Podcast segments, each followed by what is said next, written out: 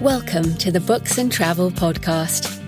I'm Jo Frances Penn, thriller and dark fantasy author, bringing you escape and inspiration about unusual and fascinating places, as well as the deeper side of books and travel. You can find the episode show notes at booksandtravel.page. And if you enjoy thrillers set in international locations, download one of my ebooks for free at jfpenn.com forward slash free. Hello, travellers. I'm Jo Frances Penn, and in this episode, I'm talking to Jessica Mudditt about Myanmar, sometimes known as Burma. We discuss its complicated history and how that shapes the country today, as well as the beautiful places to visit if it opens up again. We also talk about attitudes to travel, ways to stay safe as a solo female traveller, and our experiences as expats in terms of culture shock, both in going to a very different culture like Myanmar or the Middle East, but also how both of us felt when moving to Australia, and how reverse culture shock can be difficult too. I loved talking to Jessica, so I hope you find the interview interesting today.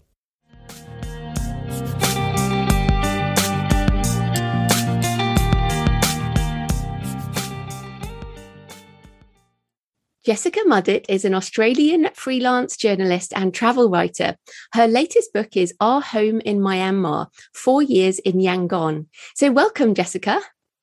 Hi, Joe. Thanks for having me. Oh, I'm excited to talk to you about this. So, let's start with if people don't know, where is Myanmar and how did you come to live there?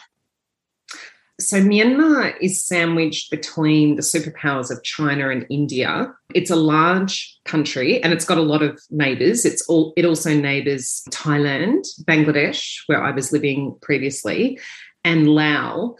Um, and it is there are certainly tensions in the region um, and india and china sort of caught myanmar in different ways which makes the geopolitical region very interesting there's always announcement and then there's layers of meaning underneath these formal announcements especially when myanmar was moving forward and opening up to the world.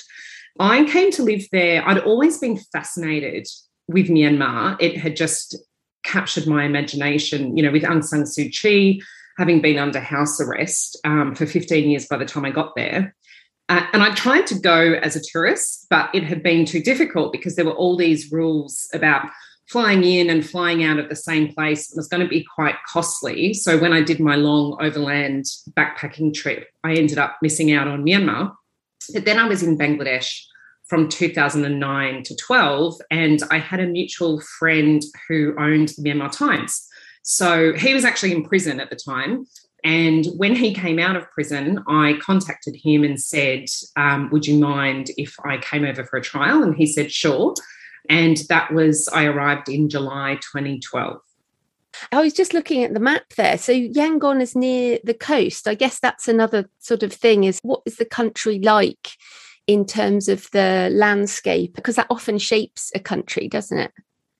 It does. And Myanmar is incredibly diverse. So in, in the northernmost parts in Kachin state, there's snow-capped mountains, there's like spotted leopards and things like that.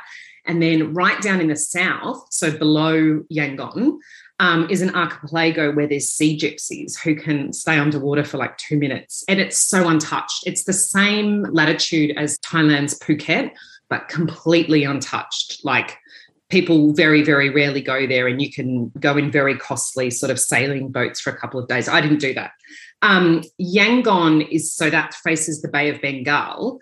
And so it's a port city, but unfortunately, one of the errors, the many errors of the military, was to completely erase visibility of the water for most of the city. So all you can see is cargo being loaded and offloaded, which is a real shame. People every now and again would say, couldn't we have a promenade or something? Um, but also the dictator, Than Shwe, he actually moved the capital. So Yangon is the de facto capital, the cultural capital, and the financial capital. But the paranoid dictator became so fearful that Yangon would be invaded, I don't know, perhaps by China or India, that he built, in secret, built a capital on a swamp inland. And then one day just said, okay, the capital's moved, everybody moved, everybody move. But even the embassies haven't moved there because it's completely devoid of, of you know, any kind of, it's an artificial city. So people aren't exactly rolling up to go and live there. So it's, it's a beautiful country. It's really lush. It's gosh, it's so hot. and the monsoon is like nothing I have ever encountered. Like I would go to bed and the rain would be pounding down on the roof. And I'd wake up in the morning and it would still be pounding down like this incredible, you know, you couldn't even see individual droplets of rain. It's just amazing. And lots of wildlife. So snakes and crocodiles and beautiful birds and, you know, beautiful, lush tropical flowers just growing naturally and stuff on the side of the road. It's quite beautiful yes, that kind of tropical paradise with um, dictator situation. which, yes. which is interesting. Yes. So, um, hell in paradise. Yeah. Yeah, which is, I mean, some people might have heard the, the name Burma as well. So, what are some of these aspects of its complicated history? Because actually, we met uh, someone who said they were Burmese on a walking trip, and I didn't get into that conversation, but it does seem like Burma and, and Burmese is still used, even though the country is now known as Myanmar. So, c- can you maybe talk about the complicated history? It is complicated, and there's no real right answer because both alternatives are problematic. So, Burma is a colonial name, and it's, it, it is a corruption of the majority ethnic group Burma. So, a lot of people say, well, it's not representative and it's a colonial name. However, a paranoid dictator changed the name of the country overnight. So, there's a bit of a pattern in how decisions are made in a dictatorship and said, now the name of the country is Myanmar. However, every uh, Burmese people had called their country Myanmar whenever they were speaking in the Myanmar language because it's too complex to go into, but that is the Myanmar name. So for the people, it wasn't a big difference. However, Western nations critical of the military refused to call the country Myanmar because they said it was, you know, totally undemocratic. And why are we going to, you know, do it just because you tell us to? So it is really complicated, and you can sort of test the temperature of the relationship by what name the US is calling Myanmar. So when Myanmar was making fantastic reforms and Obama came and visited twice, he used um, the word Myanmar. But then when he was in the company of Aung San Suu Kyi, who's a staunch Burmist, he called he called the country Burma. So uh, Hillary Clinton, when she visited, did not call the country either Myanmar or Burma. She called it the country in all her public speeches. that's that's so political. totally prevaricating there. It is. It's super political. And then again, the people of Myanmar are unaware that it's such a political hot potato in the West. So they don't really mind what people call the country. You have uh, like older generations, they prefer Burma and Rangoon instead of Yangon, you know, all those colonial names. But most young people say Myanmar, and it's Myanmar language, Myanmar country, Myanmar people. So you often hear Myanmarese, but that's not correct. In my book, I chose to call the country Myanmar, but the people Burmese and the language Burmese because it's quite awkward, I think, to, to be referring to Myanmar people, Myanmar language throughout the book. But that officially, that's not correct. It should have been Myanmar people, Myanmar language. It's so interesting, and like you mentioned, the older generations um, still preferring the colonialist words, and that that seems, um, you know, to be common across some other countries as well. Where I've heard that, like I was interviewing uh, someone about India, and many of the names are still used. The older names are still used, mm-hmm. but in terms of the, I mean, you mentioned obviously the, the colonialist influences. Is, is there still architecture left over from that period? What are those places like? Oh, it's extraordinary. Yangon is, is, so, it's got these crumbling colonial relic buildings, many of which are, you know, serving still as the immigration department. Um, um, they're mostly government departments. And I read on the back of an architectural book about Myanmar that Yangon is like an open air museum. So because nothing that because the economy has stalled for half a century under dictatorship, um, there was no building. So neither were they torn down or you know rebuilt. So whereas in in um, say Vietnam, where a lot of those French colonial buildings were replaced by sort of modern looking apartment buildings, that has not happened in Yangon. So you can rent them, you can live in them. These incredibly beautiful, but gosh, so dodgy. you, really take. I know people that you know you're not allowed to own property in in Myanmar if you're a foreigner, but I know some people who just fell in love and bought it in someone else's name and would then spend so much money restoring these incredible buildings. And there's a couple of bars as well that they've got Manchester steel beams and things, and it's just extraordinary. And because of the climate the paint peeled a long time ago. So it's sort of this grimy, um, there's moss growing out of it. You know, they're dripping everywhere. The, the, the, windows are cracked. There's some beautiful photography books. And there's even, I went to the Pegu Club. So George Orwell, um, who famously wrote Burmese Days, he that book is about a fictionalized town but it's based on his real experiences in then burma. And i went to the pegu club which is it's unsafe. It's been completely abandoned but it's just haunting these spiral staircases that are like creaking and half broken and it's just amazing. So a lot of people fall in love with the architecture of yangon and there is a blue plaque movement that mm. started up just about five years ago to get these places protected and listed because developers do come in and, and the land is, you know, a good piece of land in a good location and they want to tear down these incredible things. So I don't know what's going to happen with the coup since February if the buildings will be protected. I dare to say nothing. I dare to say that nothing will happen at all, probably. It's so interesting, isn't it? Because I I love to hear about these ruined colonial places that just sound it sounds so romantic and in a way it's very weird that that seems so beautiful. It's weird that we find beauty in the ruins of these I guess British buildings. Mm. But in a way I can see if they do preserve them that that becomes quite a tourist destination. So what what is the situation with tourists? I mean, obviously you were there as a journalist, but you've mentioned some of the potential dangers. Is it somewhere that people can visit? Uh, right now, no, no, because COVID is absolutely decimating the population, and it, Myanmar, very worryingly, could become a super spreader state. So the COVID rates there are so high that if we're going to see a horrible variant come out of Delta, it could be in Myanmar. So, for that reason alone, no. And then the second reason is the political situation. So, there's bombs going off almost on a daily basis. People are disappearing. An American journalist got an 11 year sentence. He was just freed today. But if you were mistaken for a journalist, he was just trying to catch the plane out. It is a frightening situation. You could get shot, you could get caught in crossfire. I don't even know if they're allowing foreigners in. They they may be. There's a tiny fraction of the expat population, and it's it's tragic because Myanmar became Asia's new travel darling. It was the hottest new place, so beautiful.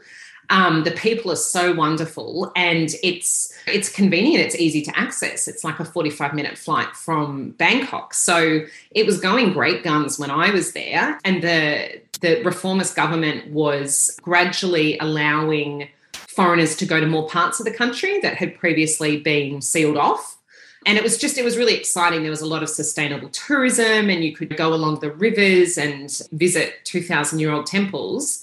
And I, you know, the military are saying that they want to restart tourism in 2022. And there was an article on CNN this week about could you do responsible tourism in Myanmar? But I, I believe the answer is no. And I think most Burmese people as well, from what I saw on Twitter, no. Like the military shouldn't be rewarded for taking over a democratically elected government. So the best thing to do right now would be to boycott it. Sadly, I with so much regret I say that, but I think that's the correct position. Mm, and of course, that might change over time. Well, hopefully, it will change over time and uh, it, it will re-emerge as things change. Things change. That's what we've learned, isn't it? yeah, they re- and they can change for the bad overnight, and they can change for the good just just as fast. So, if democracy is restored, um, it's game on again, and it'll be fantastic. There were so many fantastic ventures that have had to close because, as I said, the any any Burmese people who could leave have left, and the same goes for the expat community. So, when you, I mean, obviously you said it was fine when you were there, but it still feels like you were traveling in places that many, um, I guess, Australians and British people, Americans might think twice about. I mean, you mentioned Bangladesh, which also has its own challenges. So, what do you think when you consider any fear around travel, or what do you say to people who might be worried, not about traveling to Myanmar particularly, but just in general about tackling fear we I'm not sure what is with me. I also backpacked around Iran for a month alone, and I've been to Israel and Palestinian Palestinian territories. I just seem to I, I trust. I'm very trusting of people, and I think a country may have a bad rap, but that in no way is reflective of how decent the ordinary people are. And actually, when I backpacked through Asia for a year and I finished up in Pakistan, those people were the most wonderful, kindest, genuine, honest people that I came across. Um, perhaps because there wasn't a thriving tourism industry, nothing was transactional. It all felt really spontaneous and genuine. But the occupational hazards is something that, as I get older, I look back and think, wow, you, you, know, you're lucky you didn't break something. And I did have minor mishaps, but I mean, Myanmar is one of the, well, it, previously it was one of the safest countries in Asia very, very low crime rate, very low violent crime as well. And so, what you needed to be more careful of was not falling into a pothole on a footpath at night. And because I know that happened to people, or becoming violently ill because there's some really nasty bacteria. And then, if you do get ill, there's no medical care. So, things can turn serious very quickly. And there's rabies and malaria and typhoid diphtheria, those kinds of things are, you know, genuine threats. Another thing that used to terrify me in Yangon was the number of people that stepped in puddles and were electrocuted by power lines. Yeah, shocking, shocking. You know, and it's monsoon season. You can't go around the puddle, like the entire road is flooded. So if you tread on a, a, live wire, you know, people were dying. And these preventable deaths and also road traffic deaths because the dictator had changed the side of the road that people drive on overnight because he said the country was moving too far to the left. Um, That's brilliant. Cars, isn't it? It's insane. Like you couldn't make it up. So, well, I mean, no reasons were given, but that's one of the theories that has the most currency. However, most secondhand, car, well, all the cars are secondhand pretty much from Japan, and they're not meant to be driven on that side of the road. So it's terribly dangerous. So those kinds of things. But I would go out, sit at an outdoor pub, and have my bag slung over the back of the chair and I wouldn't give it a second thought. And I would not do that in Sydney. But that kind of crime is, is almost unheard of. You'd have to be so unlucky. Um, Bangladesh had different hazards. It had all those occupational hazards, but it did have muggings. And towards the end, that did scare me. And that was one of the reasons why I thought, I think three years is probably enough. You know, you start to feel you may be the cat with eight lives in the current city that you're living in, you know, mm. not to push your luck forever. Well, it's interesting though, because you did say there, I don't know what's with me. I backpacked in Iran and things like this. Have you thought about what is it that makes you different, that makes you? I mean, obviously, you said you have experienced fear, but is there something in your background or just your personality that makes you able to to do these things, especially as a, a solo female traveler? Well, ironically, I grew up in the safest suburb of Australia statistically by the level of crime. I don't think there's ever been a crime in my one traffic light town. so it's funny, but I was always restless and I always wanted to see the world. And as I started off, you know, I take it incrementally. I started in Cambodia and Laos and Vietnam, but then someone said, Oh, you're doing the banana pancake trail. You know, this is where all the backpackers go.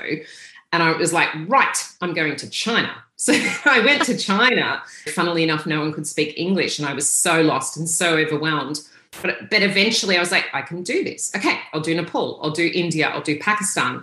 And then after I arrived in the UK, I was like, oh, I'm quite close to Iran. I think I could do that. And I was a bit scared before I went, but it was incredible. And the people were completely amazing. I'm so curious about people and i have a very i'm very optimistic and i think the best of people like i'm actually gullible it's it's a hazard but it doesn't seem to stop me going to places once you start to get the feel of a region like South Asia. I wanted to fill in the blanks. So that was one reason why I went to Bangladesh because I'd been to almost all the other South Asian countries. So it was familiar, but also I was very curious to see what that was like as a nation. Yes, that combination between restlessness and curiosity. I think that yeah. that does drive us as people who want to travel. So how is it? Because obviously you're back, and it was interesting in the book. You said because uh, obviously you're Australian, and you said when you returned, you suffered reverse culture shock. So what do you mean by that? Oh, it was terrible. I'd been away for 10 years and I'd spent seven of the 10 years in two of the world's poorest countries. But at the same time, while I'd lived in Myanmar, I was a cross cultural con- um, consultant. So for all the expats having quite strong culture shock coming to Myanmar, I would have sessions with them to, to sort of ease them in. And then, so I knew that I might get reverse culture shock because it was something I coached other people on. But it hit me really badly, partly because the move was so abrupt and I didn't feel it was really my choice. But I had insomnia, I had nightmares. I, I was depressed and like anxious. I would walk into supermarkets and just be overwhelmed by how much food there was and the prices were out of this world to me and i just leave. I couldn't even decide what to buy. And i had to start from zero again. I got a job in a retail store. I like flipped my cv from when i was 14 and was pushing the trolley down to the garbage section with all the cupboard boxes and stuff like that. So it wasn't as though I sort of slid in and was being a journalist again. I didn't know what I was going to, who I was anymore. And people talking English, that spun me out because I'd be on public transport and I'd be able to hear every single word of the couple behind me. And I was like, I think I prefer not understanding. Um, so mm. it was just, and physically as well. So, you know, Sydney has these incredible blue cloudless skies that seem to go on forever. I was used to thunder clouds and humidity, really thick humidity. The footpaths here, like I could have licked them, they were so clean, and everyone's shoes were so perfect, and everyone just seemed so rich. And and perspective is really different in a developed nation in Myanmar, people are really stoic and they don't complain. They sort of get on with the most unfathomable difficulties. But in Australia, people, I don't know, people whinge. Do they? Yeah. Yeah, they, they, they do. I'm a I'm now a whinger. You know, I think I've sort of melted back into you know my old ways. I mean, maybe I'm not quite the same. I like to think I do have perspective, but it's just it's a real shock to the system because you don't know which way is up. You're like, well, what is the correct perspective? Because these two perspectives are wildly different. You know, what do I believe? You know, so, and then over time, like I did see a psychologist about it. She said I had a cultural adjustment disorder. had a few sessions, started to sleep a bit better, started doing some journalism again, you know, just freelance bits and pieces. Then I started dreaming about sharks and crocodiles and all these like really Aussie, you know, iconic things. And I thought, okay, I'm I'm getting better. And I was glad as well to have left some of the stresses of Myanmar, which was I had a very precarious existence. So did, you know, my husband from Bangladesh. And it, it does take its toll, you know, on your well-being af- after some time. So there were, you know, pluses and minuses, I guess. And now I'm really happy. I'm really happy to be in Sydney. But gosh, I can't wait to be able to travel again when this pandemic's over. I'm really thank you for talking about that. It's so important to be able to recognize the good and bad in your culture and also where you fit and where you don't fit. I mean, I have a New Zealand passport. I lived in New Zealand for five years. I lived in Australia for five years. And I have moved back to the UK after a decade. Mm. And I, I now understand why I feel English and I don't feel Scottish, for example. And I don't feel mm. Irish or Welsh.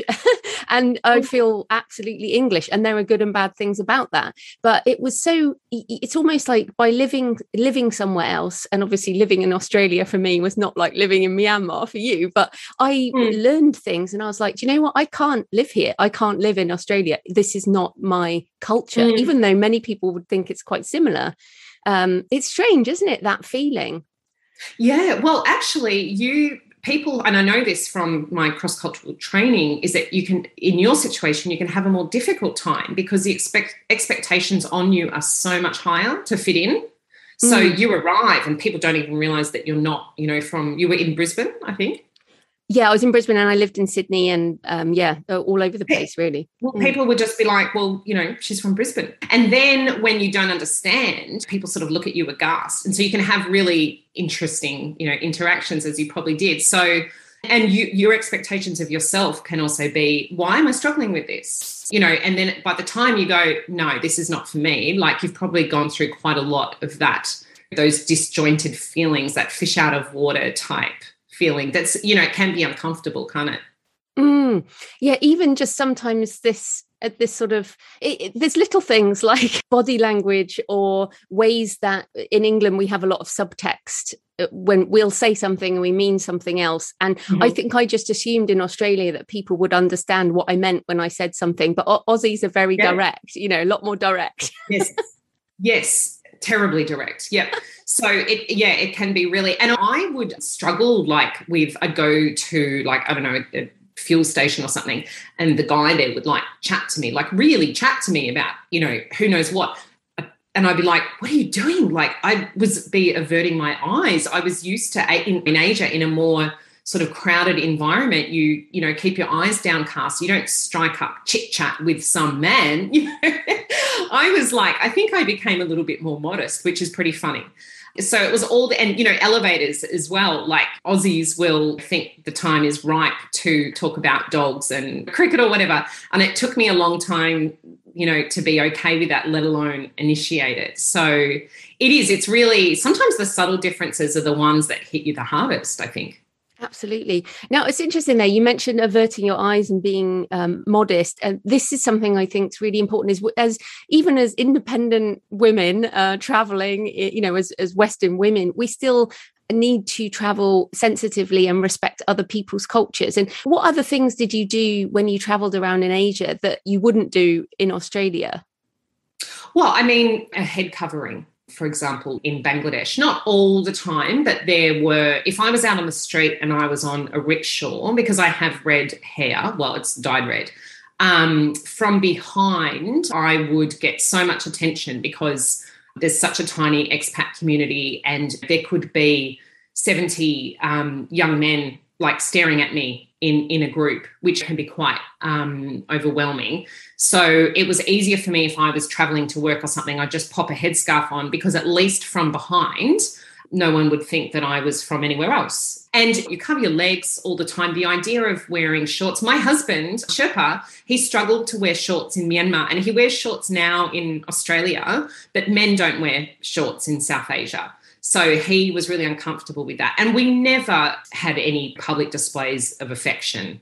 Um, because that is not acceptable. It's okay for two men to like cross the street holding hands or give each other like a brotherly hug or something, but not um, men and women. And the same in Myanmar, like you'll see couples like canoodling under parasols and things like that. It really is very it's a very modest place. And because the fashions were changing when i was there um, there were some men who felt that women shouldn't show their ankles. And there were some girls who were starting to wear like cut off denim shorts. So there was like the tension between parents and kids was it was like the 60s were kicking off in a way.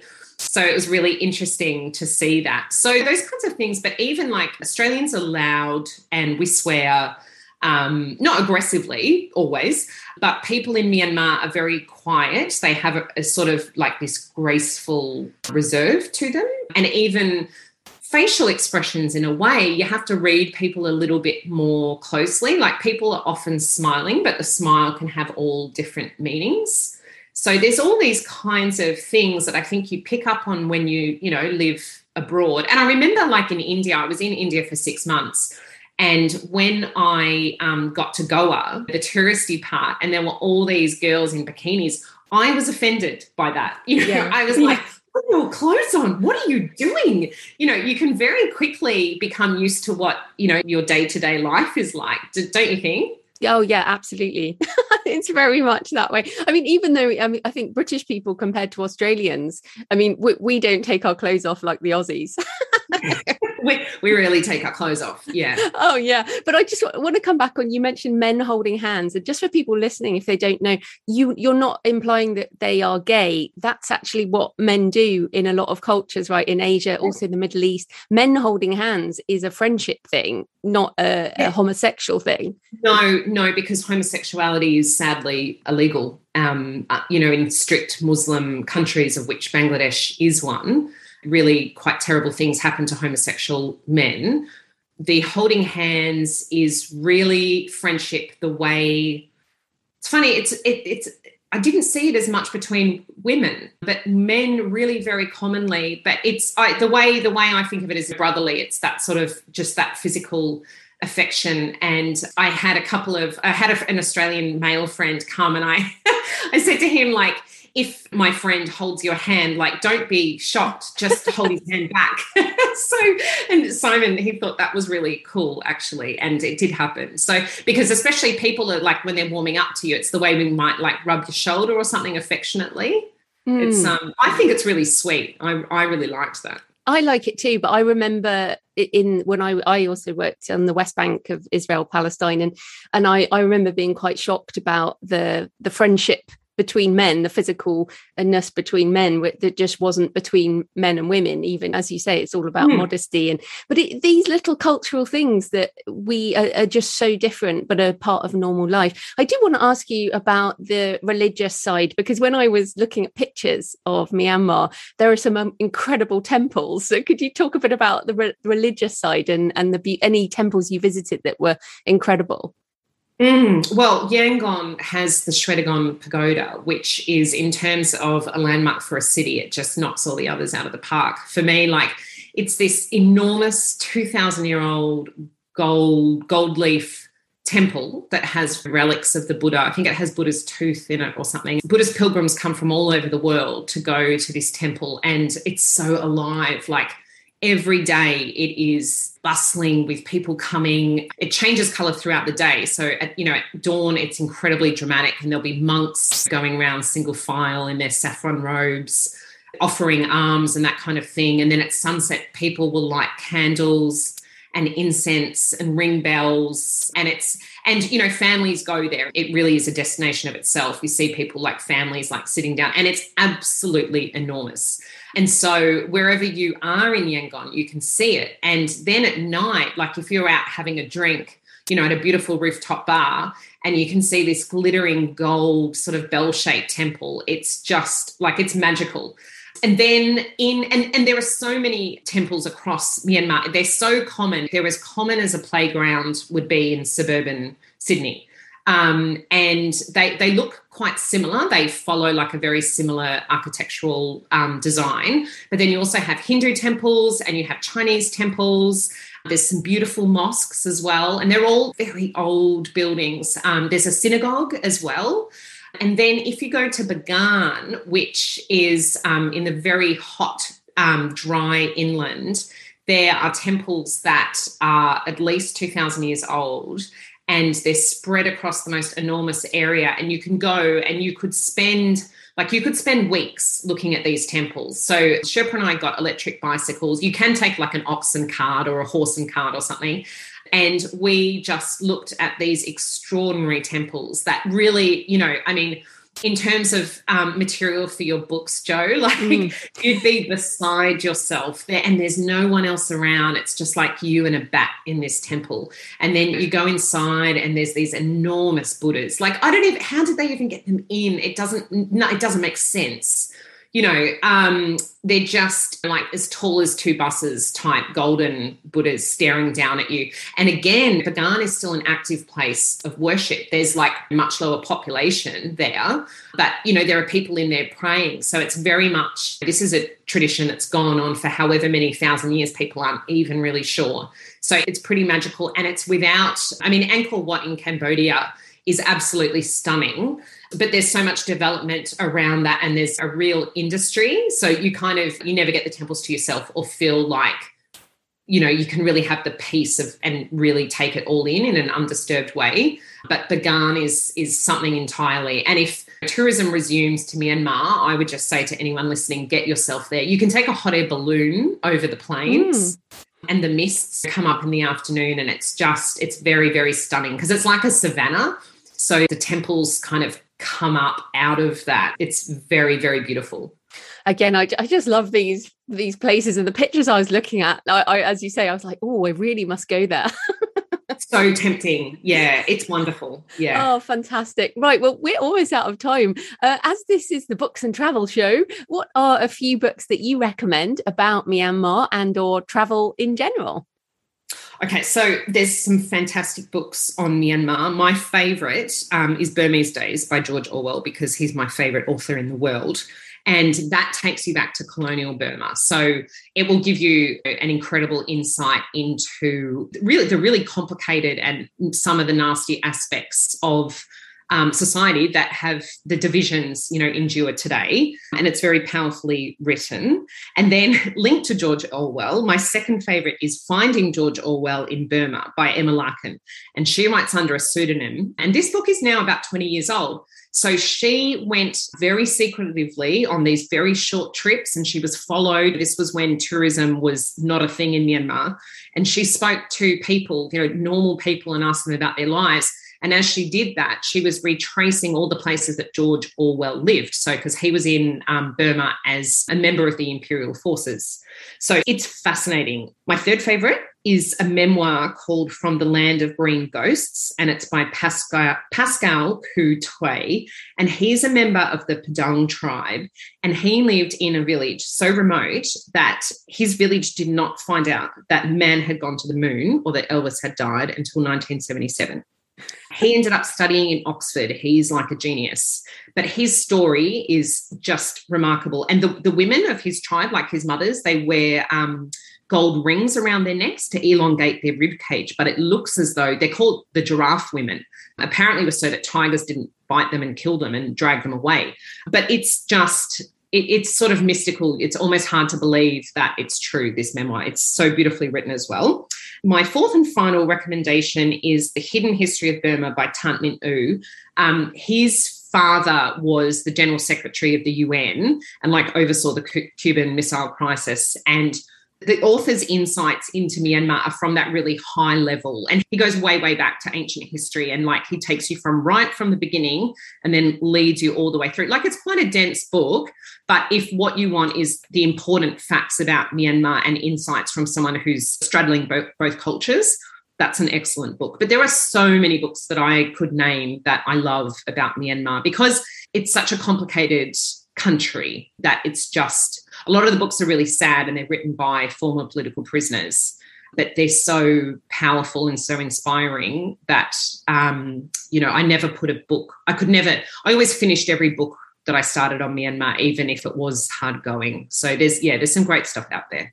Mm, fantastic. So where can people find you and all your books online well, I only have one book. I have Our Home in Myanmar, but I'm working to correct that as we speak. Um, so Our Home in Myanmar is on, it's on all the, the retailers. And I have a website, which is jessicamudditt.com and that's got links to the, the retailers as well so that's where you'll find me and all the usual you know facebook instagram twitter jessica mudditt is my handle on all of those brilliant well thanks so much for your time jessica that was great Thank you so much. I love talking to you.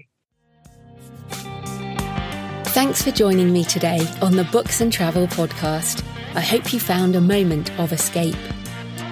You can find the episode show notes at booksandtravel.page. And if you enjoy thrillers set in international locations, download one of my books for free at jfpenn.com forward slash free. Happy travels until next time.